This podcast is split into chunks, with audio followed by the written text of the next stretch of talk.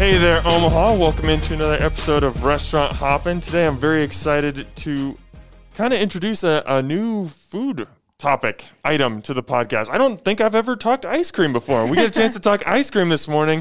I am blessed to have Brian Langbin and Katie Arendt Chapman, the co-owners of Coneflower Creamery. Guys, welcome to the show. Thanks Yeah. for having us. Thanks for having us. We're really excited to be here. Oh, awesome. Oh, I'm so happy. so I to introduce Coneflower to anyone who's not familiar, I, I want to give just a quick story, if you'll indulge me. Allow me to be your hype man. yeah. I because I fir- like I firmly remember my first trip to Coneflower. Like it sticks out in my head. It was a couple of years ago, and my wife and I we'd been hearing about Coneflower for some time, but every time we would try to go, every time we drive by in Blackstone, there'd be a line like out the door. So we were intimidated, and we were like, ah, you know, we like we just we just didn't do it. So one one night we went to Butterfish and we like feasted on sushi. Like we were so full, basically rolling ourselves back out to the car. But we walked by Coneflower and there was only like eight people in line or something. So still a line, but it was like this is our chance. We're gonna take it. And I remember we weren't hungry at all, and we just got a dish of cookies and cream ice cream, like simple ice cream. Mm-hmm. It was so just delicious. Like I still remember that moment. It was so creamy and rich. Like it had the perfect amount of stretchiness. Like the cookies weren't like mushy or anything. They were still nice and firm. It was awesome. Well, So- thank you. So now, so now that I've talked you guys up so much, I guess I, I just from a high level, I would like to hear it from you guys. What do you think makes Coneflower different from other ice cream parlors? What sets it apart? That's a great question. I think, um, well, what definitely we put a lot of love into everything that we do. Um, you know, we both have culinary backgrounds, so we wanted to have a product that, you know, we're using literally the best ingredients we can find. And if they're local, yes, that's great. If they are made by us in the kitchen, uh, you know, that's great as well. So when we're mixing things into the ice cream, um, we're actually making everything in house. Uh, and that's funny. The cookies and cream is the one thing It's we one- don't make, but um, it is pretty amazing that one. Uh, That's a big seller. yeah, for sure. And I think just, you know, creating flavors that we're, we're not just mashing flavors together, right? Mm-hmm. So we're trying to create, you know, flavors that, that go well and, and, you know, create like real culinary experiences as opposed to just sugar bombs. And trust me, we're gonna get into that. I, I want to get into the R and D process of, of flavor making, but but first I want to get back to something that that you just mentioned, Brian. Is that you guys both have culinary backgrounds. You are chefs. You've worked as executive chefs, as pastry chefs at, at great restaurants, both in Omaha and across the country. How uncommon is that to find that in an ice cream parlor, parlor to find like that level of culinary experience? Well, I think it's definitely becoming more pop, more common um, as uh, the knowledge and skills get out there, and people are, you know, diving more into the culinary aspect of, of everything that, that you see out there. But I think at the time we were, you know, doing something that was pretty unique. Uh, definitely uh, for just approaching ice cream from a chef's perspective, I think is what we always try to do. And, and I mean, there are some leaders, you know, the salt and straws or the, you know, Jeni's ice cream is a big one too. That they, they have kind of that same ethos, but um, we really felt like what we were doing was pretty unique. So Another thing that makes Coneflower very unique, and you guys really lean into this, is the concept of farm to cone. You call it, and that you, you know, like you mentioned, Brian, you guys are using local ingredients, local products as much as you can, and and it's really cool because on your website you can go and you can see, hey, here's where we get our milk, here's where we get our coffee beans, here's where we get you know this certain fruit, here's where- where we get our honey. I think just that level of transparency is really cool. And there's actually a quote on the website that says, To a chef, fresh, pure ingredients are inspiration points. They beckon and call at ideas deep in a chef's mind. I love that. Can you maybe expound on that idea a little bit more and how it kind of defines and drives what you guys do? For sure. I mean, I know for me, like, uh, just thinking of like an ingredient can help build our menu or help build the ice cream, you know. So I have like a personal obsession with like black raspberries, and uh, you know, being able to find them, uh, they're almost like magical to me. You know, like uh, you find them in the farmers market for like two weeks in the summer. Uh, you really never find them in the grocery store uh, because they're so delicate, and you just don't. They're just not mass produced. So, like that ingredient, for example, is like if we can get our hands on it we're going to go to town. We're going to make it with a crumble. We're going to make an ice cream, a sorbet. Um, but it really, the ingredient is like uh, what what's pushing us to like share that with everyone and kind of, hey, this is really cool. This flavor is amazing. You're not going to have this anywhere, uh, and you can get it here. Um, and it's so easy to create the flavor. I mean, you almost feel like a fraud when you create a great flavor because it's really it's just the ingredients. you know what I mean?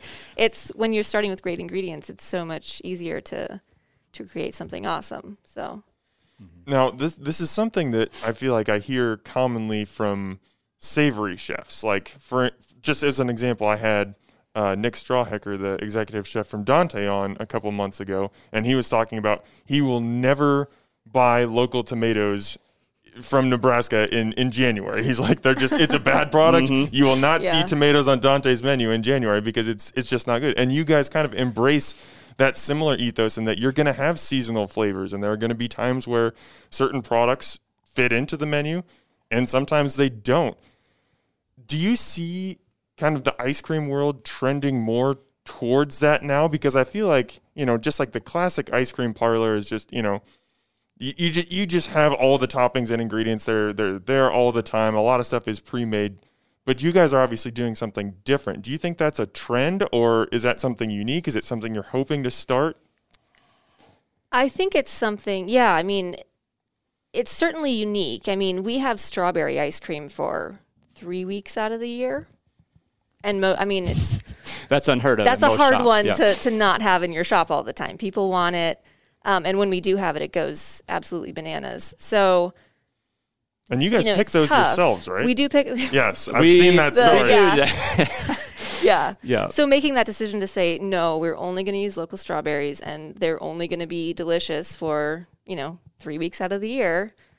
That's when we have strawberry ice cream. That was it's a tough call, but but I think it's again, it's just what makes us unique. I hope so. Right. Mm-hmm. It's it's like this is the best strawberry that we could possibly find, and this is the only time we can get it. Yeah. And that's when the ice cream is going to be made, and it's going to show when you taste that bite. And it's like this is the best strawberry ice cream I've ever had. Um, and that's yeah. kind of what we're going for across the board. You know, we definitely let the seasons kind of write the menu. Is kind of how we always describe it.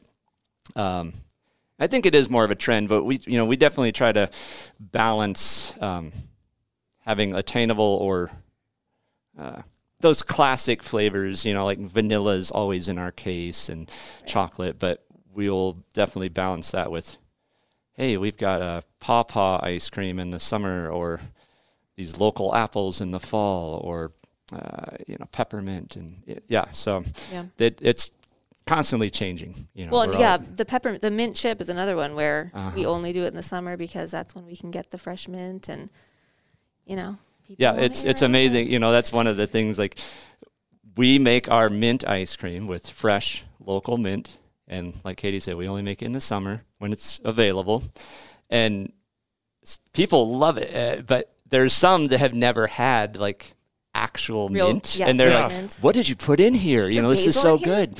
You know, is there? Yeah." And it's like, no, this is just real mint. It's like, just, it's yeah. not just extra. We're sharing that with. You know, it's it's so cool. It's so fun. Yeah. Uh, but that's a great flavor. So I imagine that on some level there's some frustration because you know you wish i'm sure that you could offer strawberry ice cream all year and you could deliver that product and i'm sure some people are disappointed when they come in they're like hey i'd love some strawberry and you're just like i'm sorry it's not available but when you have those moments when someone tastes like that mint ice cream for the first time and they kind of have like that aha realization does that make like the frustration of you know the, the seasonality worth it? Yeah it's so ex- it's just always so exciting at the shop because there's always we're always looking forward to the next thing or the next thing is here and you know there's there's so much so many seasonal products um, that we get to work with. So and then i think having like you know the butter brickle the cookies and cream making sure that those are are super um, consistent you know i think is kind of what makes you know people understand that that we have a consistency, but then also you know these products aren't going to be always available. So Yeah, and I, I'm always like, when I'm out there, if if people are like angry, I'm always like, you know, I try to reassure them it's coming. You know, it doesn't happen much, but I just associate like if they're angry, they're passionate, and that means they really love it, and Yeah. that's a good thing, you know. And so if the demand is, you know, we can't get them, you know, local strawberries, then then we make it when we can, you know, uh, and you know we're gonna hopefully uh, try to get our hands on more and more as we as we grow. But uh, And there It's are just- years, you know, I mean, like, so Brian truly does have a black raspberry obsession. and I think it was two years ago, the hailstorm wiped everything out. Um, and those Japanese beetles, the Japanese I mean, beetle. they- I mean, there's so many.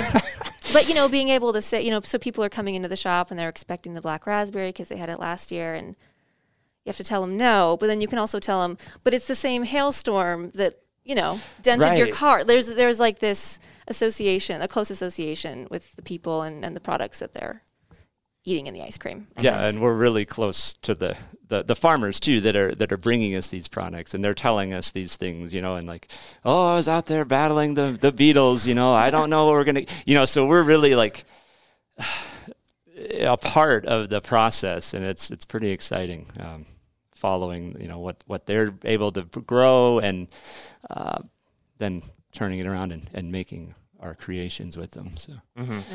Now, you guys have mentioned that there are staple flavors that are always on the menu. So if somebody comes in and they they want vanilla, they want cookies and cream, they want butter brickle, that stuff's always going to be there. So there, there's always going to be that consistency. But there is also kind of the rotating menu where there is always going to be something something new and something exciting. And you guys have had more than 200 flavors grace the menu at Coneflower Creamery. That's a lot of ice cream. Like that's a lot of coming up with new ideas, and I can't even imagine what that's like. How do you come up with that many flavors? Like I, I can't even. If I sat down and tried to write down like 50 ice cream flavors, I don't know if I could do that. Much less come up with four times that many. Right. Uh, Oh man, I mean they they come from well Brian and I get to work together on it too. So there's a collaborative effect which I think is really important and really inspiring. And then I mean I don't they come from everywhere. You know, we might want to take a dessert like or, or you know French silk pie and then take those take that apart and start with a sweet cream base and pie crust and chocolate mousse and you know just so maybe it's something capture traditional. the yeah. in that scoop. And you then, so, yeah, sometimes it's just two flavors that we think will go really great together. Or, you know, I mean, there's so many different. it usually starts like, what do I want to eat? You know, Katie, I want to eat this. Yeah. you know, like, or or it starts with like, um, you know, I was out of town and I had this dessert, nothing related to ice cream, but these flavor combinations went so good together. Yeah. What if we did this? You know, and um, being able to draw, and especially since you know, Katie's a pastry chef, you know, and it's like drawing on these past experiences as well, and then you know also looking forward is uh, a big part of the process. You know, like because Yeah. I know if I go to Katie and be like, I'm thinking about you know saffron with whatever, and she's gonna be like, well, that would pair great with this because I know that I worked in it. You know, I did a creme brulee with this, and this will be the ultimate combination, or you know, and and and she's able to to make it happen, you know, and and get those flavors out, and it, yeah, it's it's fun. So I'm sure this varies from flavor to flavor based on you know what you're creating, but kind of what's the R and D process like? Like how from idea conception to bringing it to the other person to testing it X amount of times. Like what what's the process between okay, I I've had a piece of French silk pie. I think that would be great in an ice cream. How do we you know get from that point to actually releasing it to the public? Man, some of them take a really long time, and some Mm-hmm. of them, you know, you just you kind of get it on the first time, Or but stumble into you them. stumble into it. Yeah, We- we do sports. We start with really small test batches, and you know, there's one thing to make a dessert, but then there's it's a a different story to make sure that it freezes well and that it has a great mouthfeel when you're eating it at five degrees, mm-hmm. right? So sometimes we we land on something, but then it's like, okay, well, how do we make sure that that this has the correct mouthfeel once we once we actually put it in the case. So there's a couple. I mean, Well, like, okay, example. Maybe one time I came to Katie and was like, I had, I went to this like little festival in a small town, and it was like church basement kind of potluck, you know. And I had a piece of pie, and it was a sour cream pear pie. And Whoa. I had never had this before. I had never even heard of it, you know. And so maybe uh, I was sheltered when I was growing up, but I came back and I was like, Katie, this was the greatest. Th- it changed my life. This pie. It was like so simple. I was like, we have got to try to do this. And you know, so then just with that, it's like, okay, the pears. You know, you know, we started with like the spiced pear swirl, and then you know we were able to get some from a local farm, uh, Swallow's Nest, I believe. Uh, and then we did like the little streusel crumble, and then well, what about you know, and and it just kind of came together. And the sour cream ice cream and it, it is just like i am eating that pie every time i taste that ice cream. And it was just to me that was that's the most exciting thing. Um, that's just a random example. Um, you know normally it i don't know katie's pretty awesome about like once we lock in on a flavor that we're looking for um, getting it to come out get it to pop um, yeah. Once we we can we have ideas that will roll around for a really long time, and so we kind of we're make it in tasting our head Yeah, almost, Yes, yes. know? We're ta- I was just gonna say we taste Yeah. it in our head already, and then when it's there, it's like like That's okay, it. that, that's what I was looking for. that's it. You know? Definitely. Um, Yeah. One of our most popular flavors of all time is our tart cherry crumble, um, and that actually started out as it was like the Husker football season had just started. We're like, we need we need a Nebraska flavor. We need um, Scarlet and cream. you know, so yeah, we came up with a scarlet and cream, and it was just basically like vanilla. It was just Was sweet it, cream. was it sweet cream? And then it just swirled with like a cherry sauce, and we're like, okay, cool, this would be awesome. And then I don't know, n- neither of us were like very impressed with. it. We, we were like, why are we making this? It's kinda just not that great. Like, um, and so then we kind of went back to the drawing board, like, how can we make that better? And then like, you know, Katie was like, well, what if we add like this crumble and like an oat crumble to give it more texture and more interest? And I was like, oh yeah, that's great. And then you know, what what if we didn't just have the sauce? You know, she left the cherries chunky, uh, Roast them to get good. all the concentrate all the flavors, and then like, you know, then we we we finished that, and it was like, that's one of the few flavors. Well, I remember, I vividly remember tasting it and like jumping up and down with like excitement, like that's it, we nailed it. You know, it was just like right, I I knew right away. It was like this is gonna be great. Um, and so that that one, I feel like we kind of. I, we can't just say, well, we came up with tart cherry by, by doing it. Kind of, it was a very long process. It's an that evolution. we, yeah. yeah. very much so. Yeah, definitely. Uh, Katie, I want to return to something that you said earlier, where you talked about how you're not just going to mash flavors together. You're going to find something that's actually cohesive. And I actually went back and I found a quote um, that you had in the Omaha World Herald a couple years ago, where you said, "We don't want to be wa- weird and creative for the sake of being weird and creative. We want flavors you haven't tasted before that really do taste good." And I think ice cream is one of those things, especially in recent years that different companies and different ice cream shops have just kind of started going crazy to try and get attention. Mm-hmm. And they're mixing, I mean, I've seen ice cream with cereals in it, corn in the cob, ghost peppers, potato chips, like sriracha ice cream, like just things that do do not taste good, but they but they look interesting when you see them on Instagram and they catch people's eyes. Mac and cheese. Oh Yeah. my, oh my I mean, gosh. I don't know. Yeah. Yeah, that does not sound appetizing at all. But how do you guys find that balance between embracing new ideas and trying new concepts, but staying true to the actual concept of ice cream and not just doing wild stuff for the sake of being wild? I usually start by asking myself, will I crave this later? Like, is this something that people will want to come back for, or is this a novelty that they'll maybe talk about to their friends once and it's done? So that's kind of my first benchmark. Um, what about you? I don't know. I mean, yeah, we definitely want to. I guess in my mind, I'm always thinking the same thing. Do I do I want to eat this? Do I? And and keeping it on the sweeter side. So even when we do things that are more savory in nature, they could very easily be turned into a dessert or you know like so we do a sweet corn ice cream, but I think there's elements of that that come out in the flavors that that are like very natural, you know, the sweetness of the corn and the flavor and you know, if I swirl a caramel through this like yes, this is amazing. I would I would love to eat this. Um, and and just trying to avoid like, you know, oysters or you know like something like that that's very you know has a very like umami like uh, savory uh, profile um trying to think of i mean We if really we've never any get too savory. Yeah. Yeah. We've um, never done anything with bacon even or, you know, right anything like which that. i think you know there Bacon- definitely is room for for bacon there's always I've had good bacon ice cream, yeah. So uh, you know that could be on the in the future but um, for the most part yeah I, I agree i think it's we try to stick with what am i going to crave when i'm done with the savory thing um, and and let that go, guide us yeah hmm Another cool thing that you guys have done is you've done several mashups with, or maybe collaborations is a better way to put this, with local restaurants. Where, just as a few examples, I know you guys had a, a chocolate chip pancake ice cream with um, pancakes from Lisa's Radial Cafe. I believe you've done a baklava ice cream with uh, in a partnership with Fetas. H- how do those like partnerships and ideas emerge? Again, it's just food we like to eat. I think it's kind of sort of what it comes out.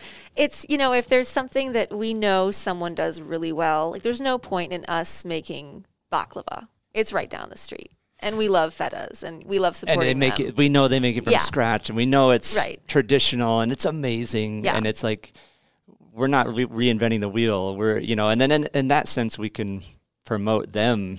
You know hey guys they make this over there. Go get it. It's amazing. Um, and it, it, i think those you know lisa's is another great example. It's like their pancakes when when i go there i love their pancakes. I'll get them every time you know they're huge They're they're, fluffy they're just awesome and i'm like people, you know, especially with breakfast foods, like I know whenever we do that one, they they love breakfast, and if we can mix it into an ice cream, even better. You know. Yep. Um, trying to think of some other ones. You know, we we've always done the archetype coffee, just Yep. because again we know that. The, their process and what they do, they're passionate about ice or uh, coffee, like like we are with ice cream, and uh, it's just a natural fit. Um, so yeah, we definitely seek out those kind of uh, local businesses that are aligned doing with us, amazing yeah. things and, and passionate about what they're doing, or you know, de- developing great products that are on their own right. Yeah. And now, other than we've mentioned a couple flavors already that you guys have come up with and kind of the process of how you've developed them, but are there any other ones that kind of stick out in your head as personal favorites? And maybe not like your favorite one to eat, but maybe like your favorite story of how one was developed or one that you put on the menu and you're like, ah, I don't really know about this one. And then it just sells like gangbusters. Are, are there any particular flavors that come to mind? Hmm. That is a great question. I would say for me, it's, we do a pineapple ice box ice cream, Yes. pineapple Yes. ice box dessert. And that was another one of those kind of church basementy. You know, I love the church basement reference because there's so many great, weird casserole things that come out of that. Comforting Yeah. foods, Yes, you know, yes, Yeah. yes. that are just yeah. just oh man so yeah i mean the pineapple ice box we were excited about it and and we thought it would be you know popular Mm. um and it really i mean people just really connected with it i think it's kind of that like midwestern hmm we all understand kind of where this is coming from and Yeah, and I You know, know a- my grandma had a recipe that was i- i- inspiring too. It was like, and you know, it'd only be made during the summer, right? Because the, that's the idea behind the icebox dessert is, you know, it's something that you set in the refrigerator. It chills. You don't need to turn the oven on, right? So, in 90 degrees out, I'm going to make this. Um, pop it in the fridge and we can eat it later. And she would only make this certain icebox dessert when one of my uncles came into town. And everybody's like, well, what about us? We all love it. You know, we love it too, not only when he comes into town.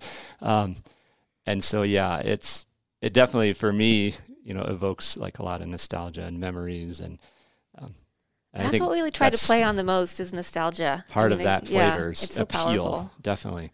there, there's so many that you kind of forget, like in the process, like, oh man, Yeah, you just you- Um, there's they're all just hanging out there. It's hard to reach out and grab just one. right, We did. We had to start a list because we're, we're going to forget everything we've done. So. right. But that is a good one. Um, So uh, we've done a lot of, of talking about the current state of coneflower, but I kind of want to get back to the origin story and and get to how it all started. I know you guys met while working at 801 Chop House, but I want to go back even a little bit further before you two linked up, and we're going to start with you, Brian. Okay. You actually got a business degree and started an accounting career before you decided you were going to get into the hospitality industry, and then you went to the Cooking and Hospitality Institute of Chicago pretty wild career change. What what like made you make that decision? How did you decide that you wanted to get into food? Well, um, I, I think I had always had a passion for it, but when I was young, I just I just didn't realize it. As that makes sense, uh, you know, I, like a lot of people, I went to school and then college because that's what that's what you did after high school, and you know you'll figure it out along the way. Um, so yeah, went into business because I'm like, I can do a lot with this, even if I don't know what I want to do, uh, and was good at accounting, so said, well, I'll just stick with this, see where it takes me, and um, actually did taxes for a couple of years, but just I just felt like it was kind of soul draining and just not what I wanted to do, and you know, even I was good at it, but at the end of the day, it was like I don't care about this to to do it every day the rest of my life, and um, they felt the same way. So when they said, you know, uh, there was an opportunity where I was let go, and they were, I was like at a crossroads. I'm like, I can go do this again and put in minimal effort and and hate my life, but or I can just start over, and that's what I did. I decided to go a whole nother direction and kind of follow what I felt like I was passionate about. Um, which was food and creating and uh, everything that goes into it. You know, I when I was little, I would I loved reading the description of the cereal like as I'm eating. Like sounds really stupid, but No, not at all. Not like, at all. I loved that, you know, just describing, oh, the the sun raised wheat and we put it into the, you know, and I was like, I don't know, there's something appealing to the to that uh, almost magical side of food, you know, and I grew up, you know, eating amazing food. My mom and dad cooked all all the time, but it was.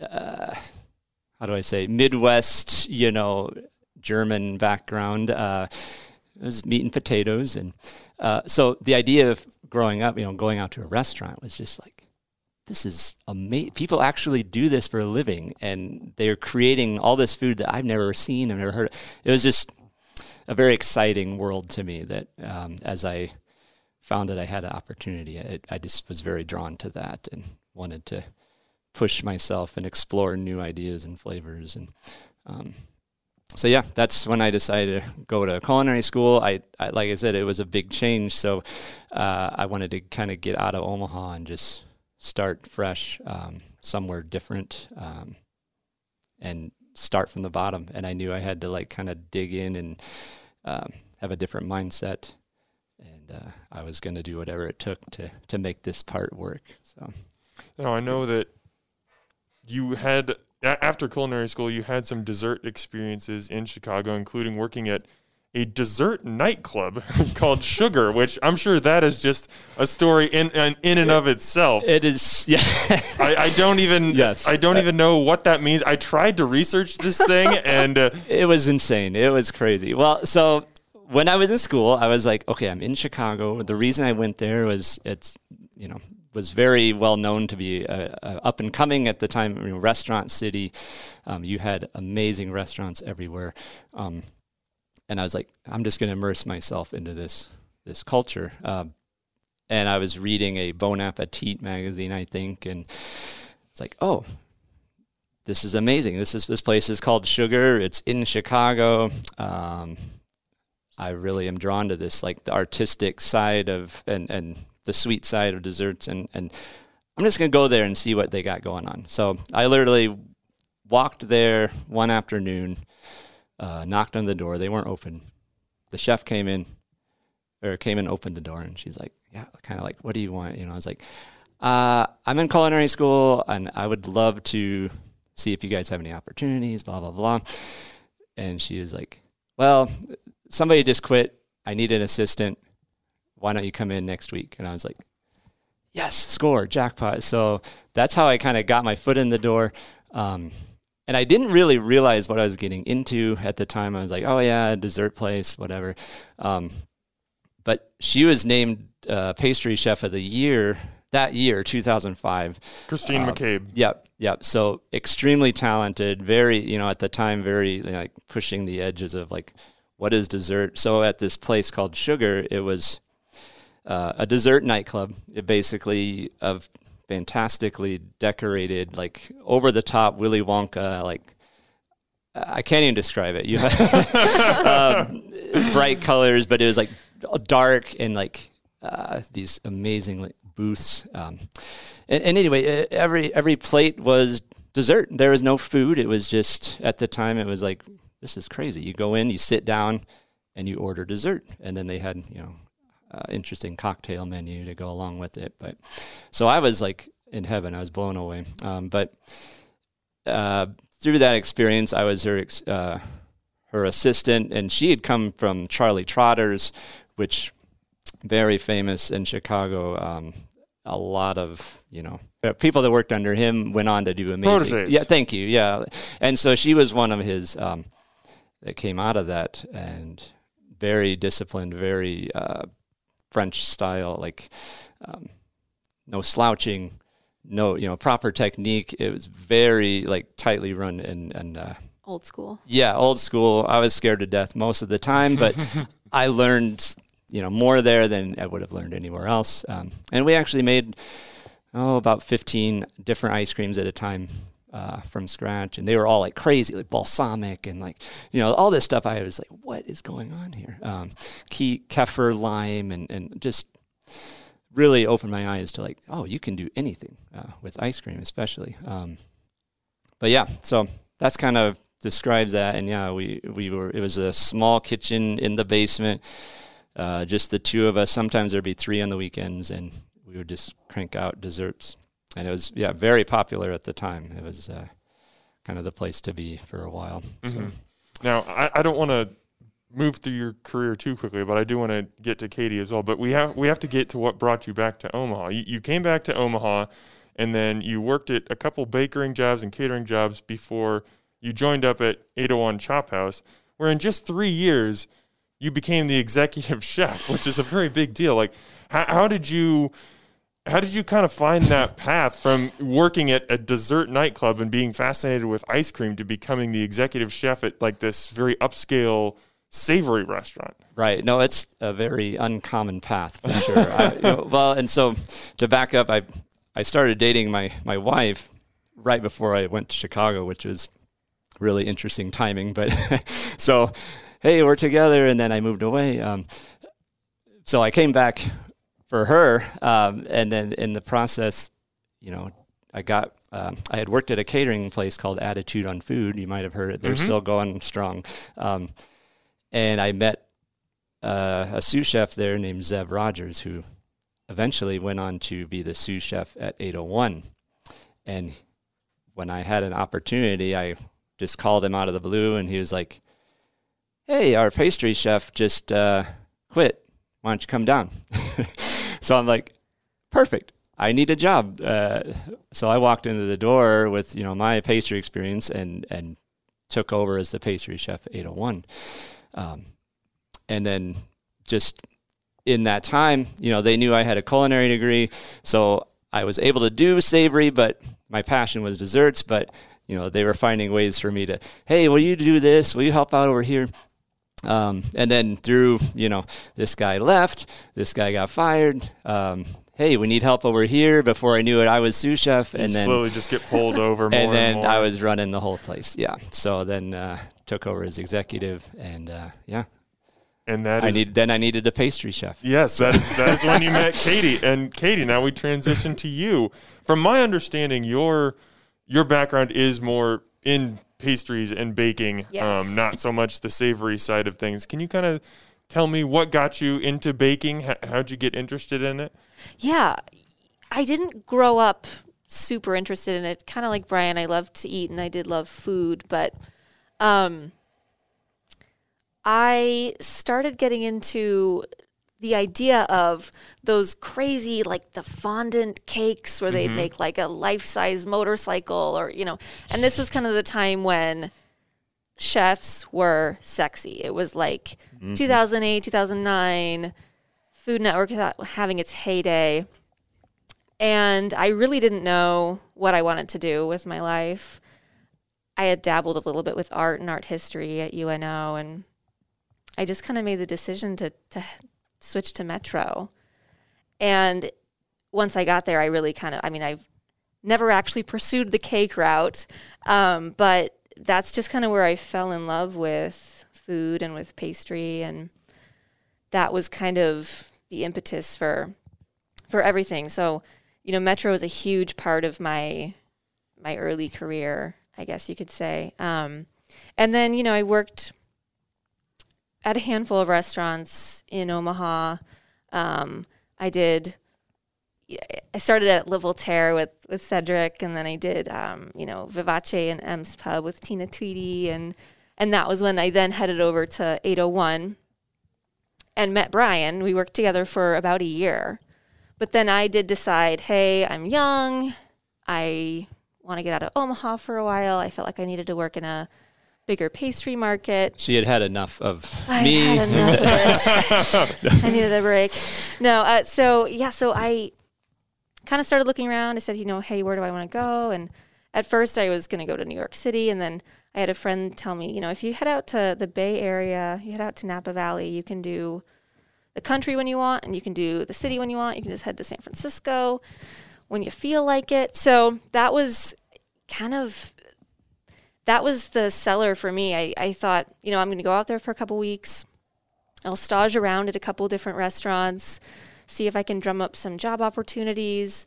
So I saved up a bunch of money and spent two weeks out there staging, you know, at Redd and the restaurant Meadowood and all sorts of fun places and kind of decided while I was out there, like, yeah, I'm gonna I'm gonna move out here.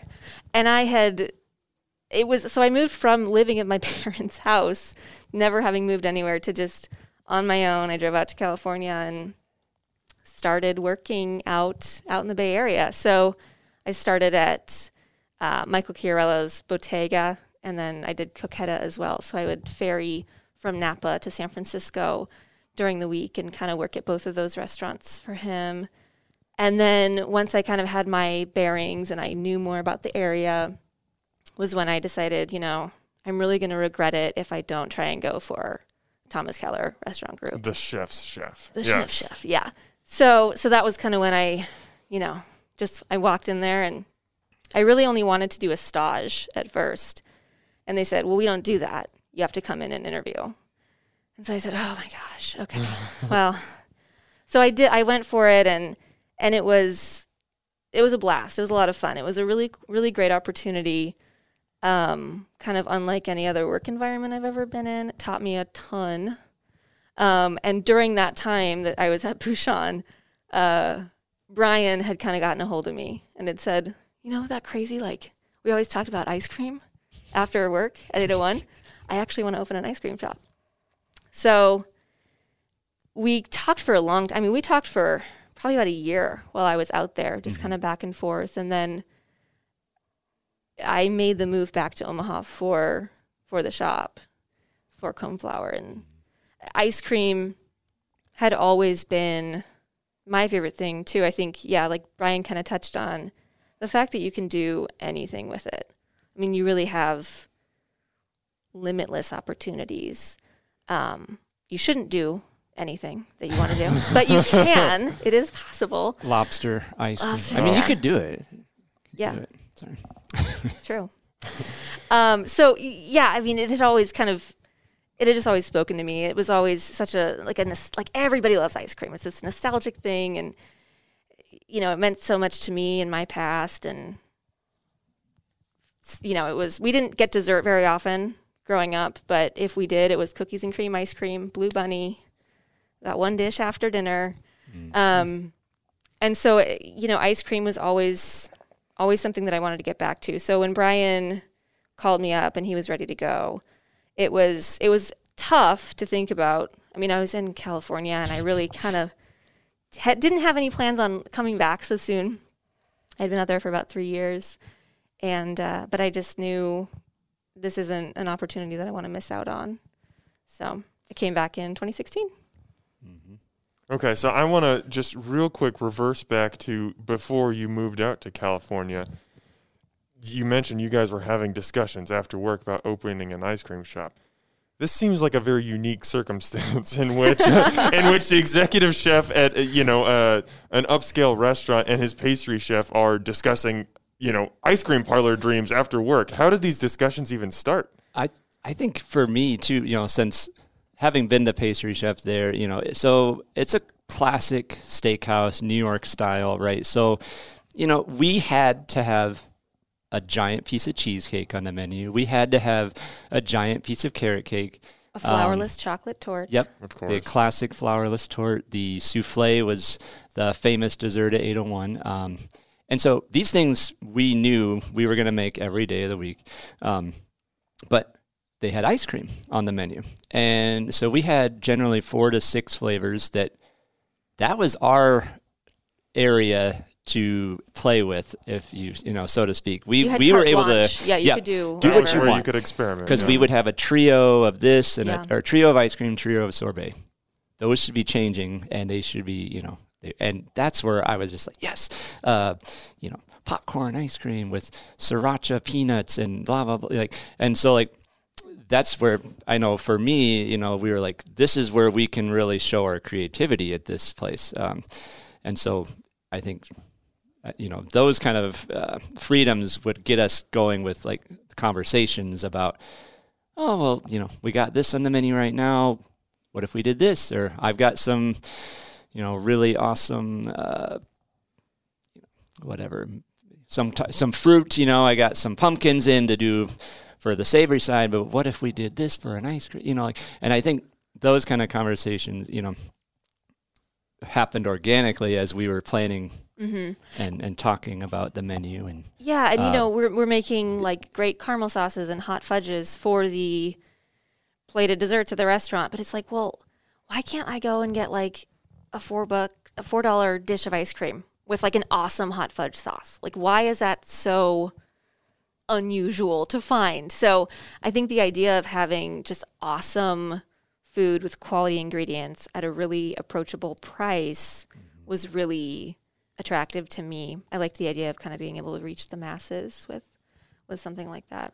and and like dessert you know coming up through the restaurants like we both did is like a lot of places think of dessert as an afterthought. It's like a necessary evil like oh we really care about the steaks and the mashed potatoes but i guess we got to have something over here for and you know like we always got that vibe no matter where we were that it was you know well you make the desserts our work is over here. Um, but treating it with that same respect and that same, you know, quality uh, of of technique and preparation, and using all the amazing ingredients that we were able to, you know, starting to get from all these local farms, like it doesn't have to be an afterthought. It can be like the reason why people are coming here, you know.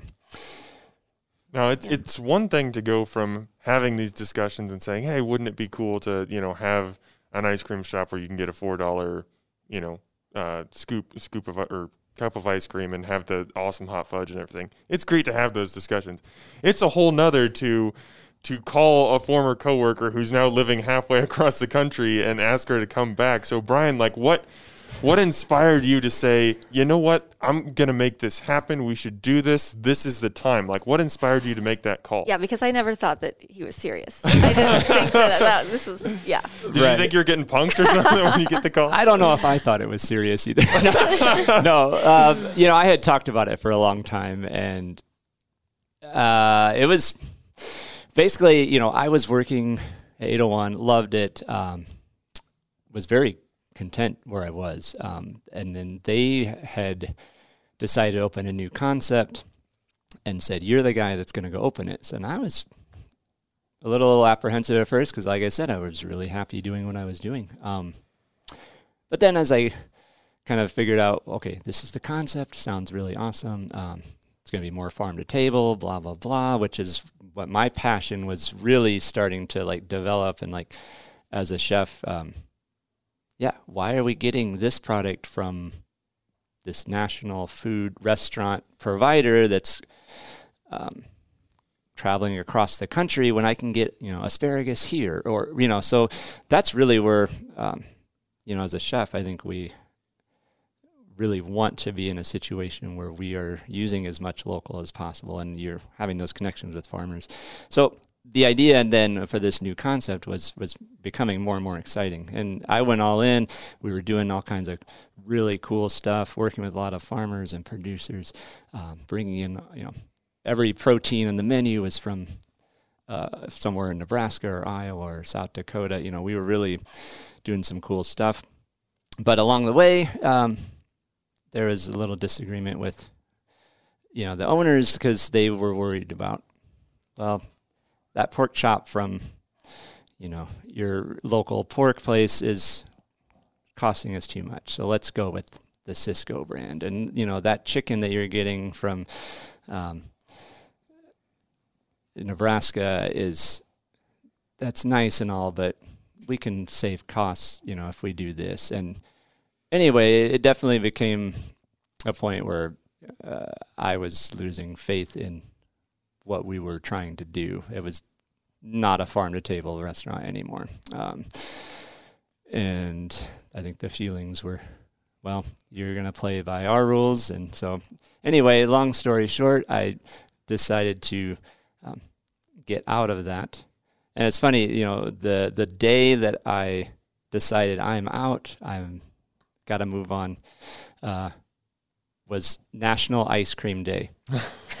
and uh, you know, I don't know about you guys, but you know, sometimes in life you're you're searching for, give me a sign, anything, because um, I'm not sure if this is the right path, you know, and uh, when I kind of found out about that after the fact, that kind of, yep, I'm out of here and make this decision. It was like, oh, thank you for that um, that message, uh, and that, yes, I am on the right path. Uh, and so, anyway, I found myself uh, without a job, without a sure path of where I wanted to go. And my wife Josie said, you know, you are talking about this ice cream thing all the time and uh, I'm kind of sick of hearing it. And if you're going to do it, this is the only time. You know, I mean, you got to do it if you're going to do it, um, or you're going to regret it. And so then I started.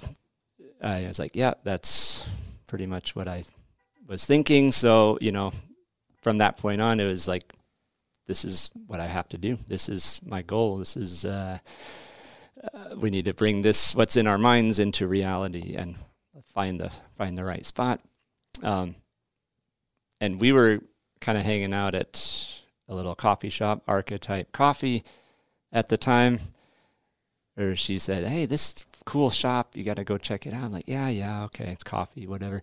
And I was like blown away. I was like, "This is amazing." And then while I'm in this neighborhood of what's becoming Blackstone, I'm looking around and like, if I were going to do this ice cream shop, this is the in Omaha, this is the only place I would want to do it. And sure enough, there was a a little bay there that was empty, and basically at that point, I was like, "This this is meant to be. We got to do it." Uh, All the signs was, are lining up. Yeah, it, And yeah, Blackstone had kind of started erupting while I was gone. mhm. And Yeah. so he was like, I want to do it on 40th and Farnam.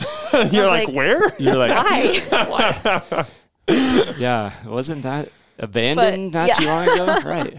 But you know, when when it, you know when we got there, when I got there, and Nite Owl's there, and Archetype, And Noli's was yeah, was doing Mula their was thing. established there. Um, yeah, Sullivan's had moved over Mhm. and took over that corner bar, and they had really cleaned it up, and and they were doing awesome. And so it was like, yeah, yeah. Mula. Oh, this makes sense. Like Probably about when Stirnella moved in, somewhere around that. Maybe, they were a They were little after after, us. us, Okay, but okay. shortly after. They they were, um, and the building where well, is it the Butterfish building? Yeah. That was not even there when we. It was just a hill. crazy. So there was nothing there. Yep. Um, and we're like, yeah, I I think there's some momentum here. The there's a lot happening, and there's more to come. So I think the time is now if we get in here.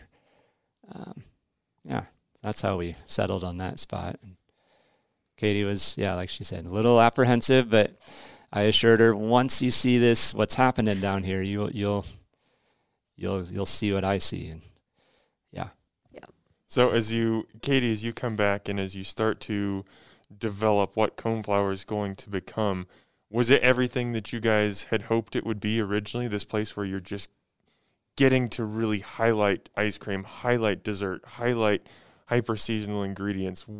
Was it just like immediately, just like yes, this is it? Yes and no. I mean, we, you know, as with any construction project, I came back and we're ready to go, and then it's like, oh, well, there's a couple more months of, you know, construction that needs to happen, um, and and then you know, there's just all the, the general stress of like the nitty gritty of opening a place, but absolutely, it was right from the beginning. We we knew what we wanted to do, and we didn't have any excuse to compromise on that. You know, there was nobody telling us, "Oh, well, I don't, I don't know if that's going to be cost effective," or I don't know, you know, and and so we were able to just go ahead and do it, which was super exciting. So, yeah, yeah. If we want to get all our dairy from Nebraska, we're going to Yeah. do that, you know, and that was something really important to us that we made those relationships right from the start. It's like, you know, the best ingredients are going to make the best ice cream, so let's do it and let people see for themselves, you know. Um, I really didn't have any.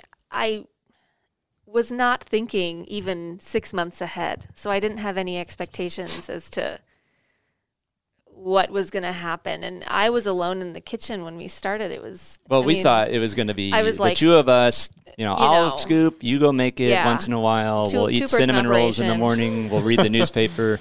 Yeah, we wanted Um, to. Yep, we wanted to have a little morning like. You know, Let's we'll ease into it.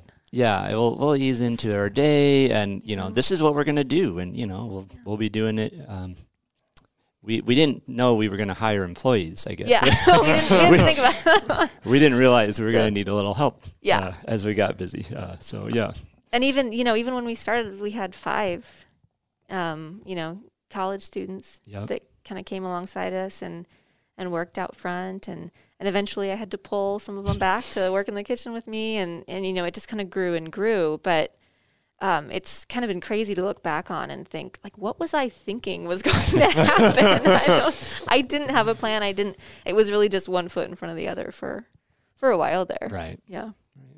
So, you know, you kind of talked about how Blackstone was clearly developing, but it wasn't yet what it has become, you know, kind of this this trendy hotspot. Like what was the initial reception when you guys opened the doors for the first time? Were were people excited? Did they not really understand? Like were they oh, what is this place? Like what was the initial reception? people were curious for a long time because like I said, I mean, it was a delayed project. Right, and and we had had the the painting. sign you know, the up, sign yeah. was up Yeah. for a while, and so I think that ultimately kind of benefited us because people were looking at like, well, it says it's coming, but it's not here yet. You know, what is taking so long? Summer's so uh, almost yeah. over here. when it finally did open, it was just like open the floodgates. Let's go check out this place. Uh, and we had we had a our opening. It was like a soft opening. Um, we thought, oh, you know, we'll invite a couple of our friends and family, and but this shop is so small that we couldn't lock them in, or you know, couldn't keep the public out. So it just turned into a normal opening. yeah, I mean the like, line was down. line. Like I don't know this person, but they just hopped in. Like, oh, I'm so glad you're open. You know, and uh, like let's just go with it. And, And it was so busy. And I remember getting to the end of the night and I was like, oh, we did it. And it dawned on me right then, like, oh, like we have to do this again tomorrow. Like we're open. This is reality like now. Yeah. And we're out of ice cream. right. So we just it sold was- everything. Oh Yeah. man. we really didn't, did not know what we were getting into. I Yeah. think. But the public took to it right away.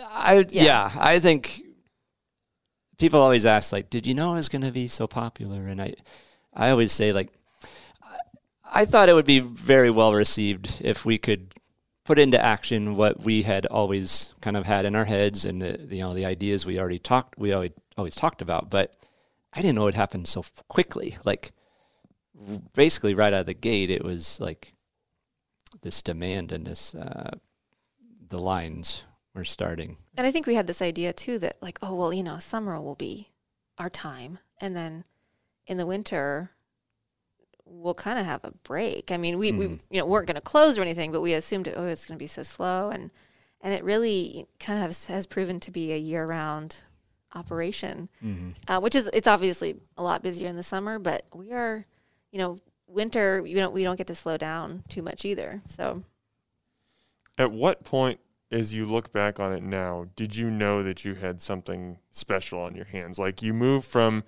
we've got this concept that we really like, we think the public's really going to like it, to, oh man, like this is like the premier ice cream spot in Omaha. This is this is what we wanted it to be. What point did you know you'd gotten there, or maybe you're not there Hmm. yet? I guess. I'll, I'll just leave it open The- to you. There's a moment.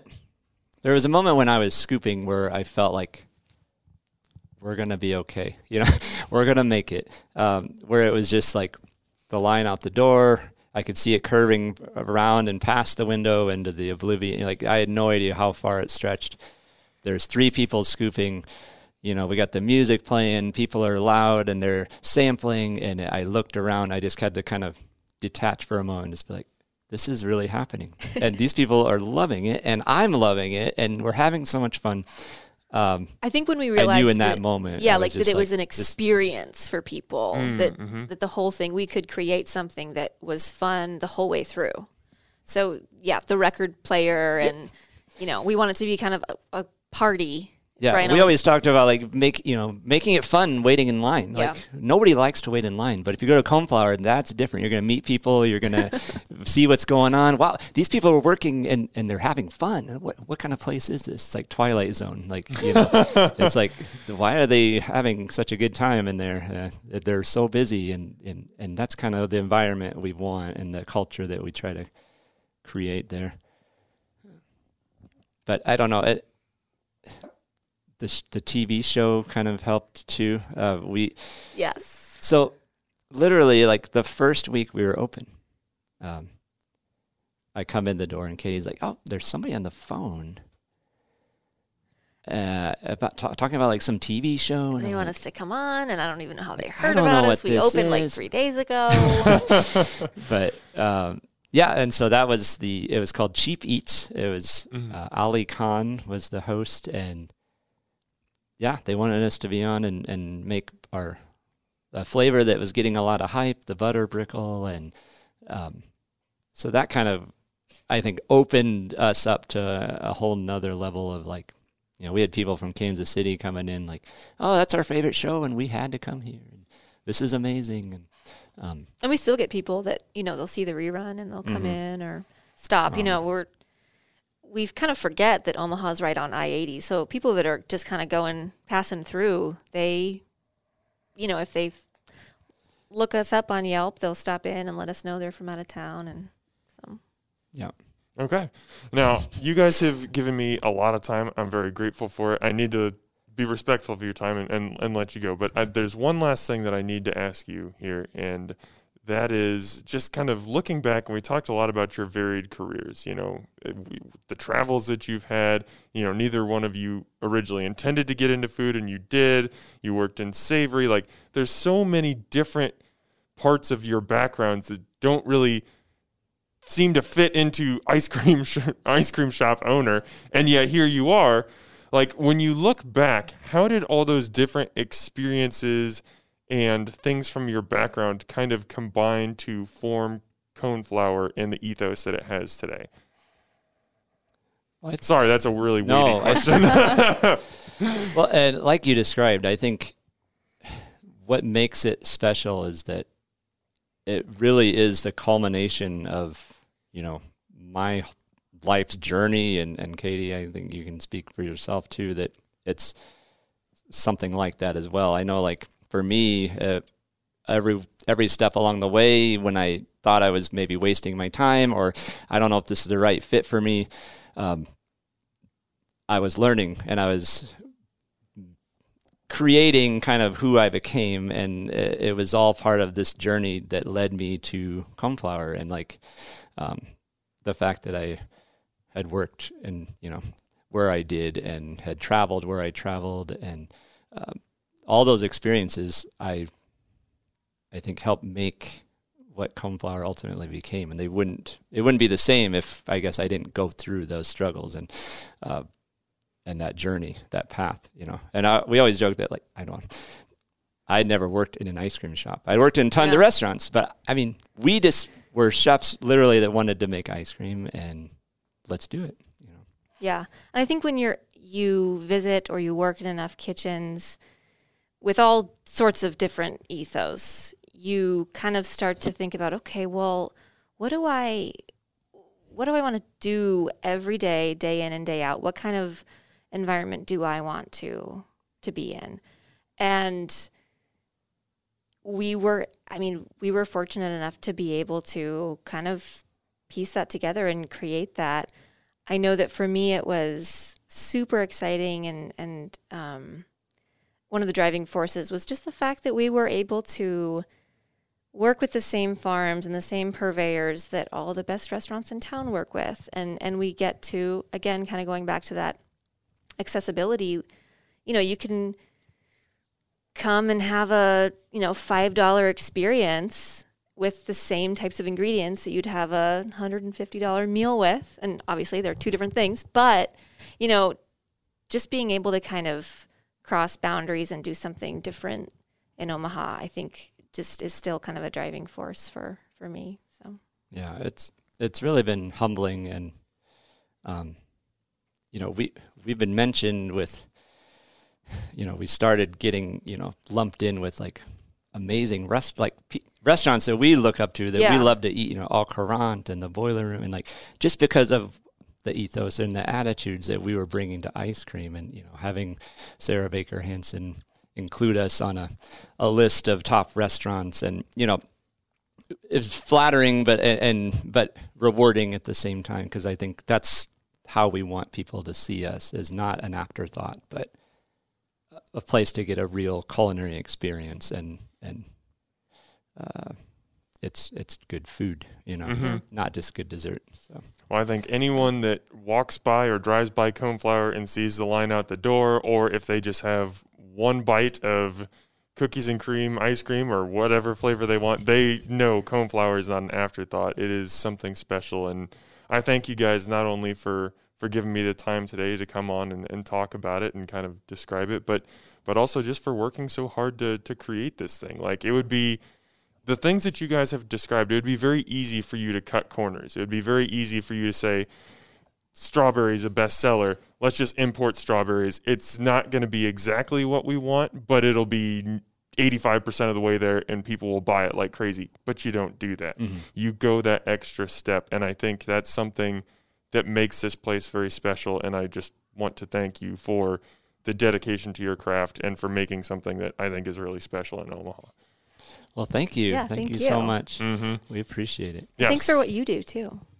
I just sit here on a yeah, microphone and, awesome. and, ask people questions. I don't do anything interesting. You, you share all those stories. uh, yeah, no, we love it. Well, thank you very much, guys, for coming on. This has been a real pleasure. And Omaha, as always, thanks for eating with us. A Hurrdat Media Production.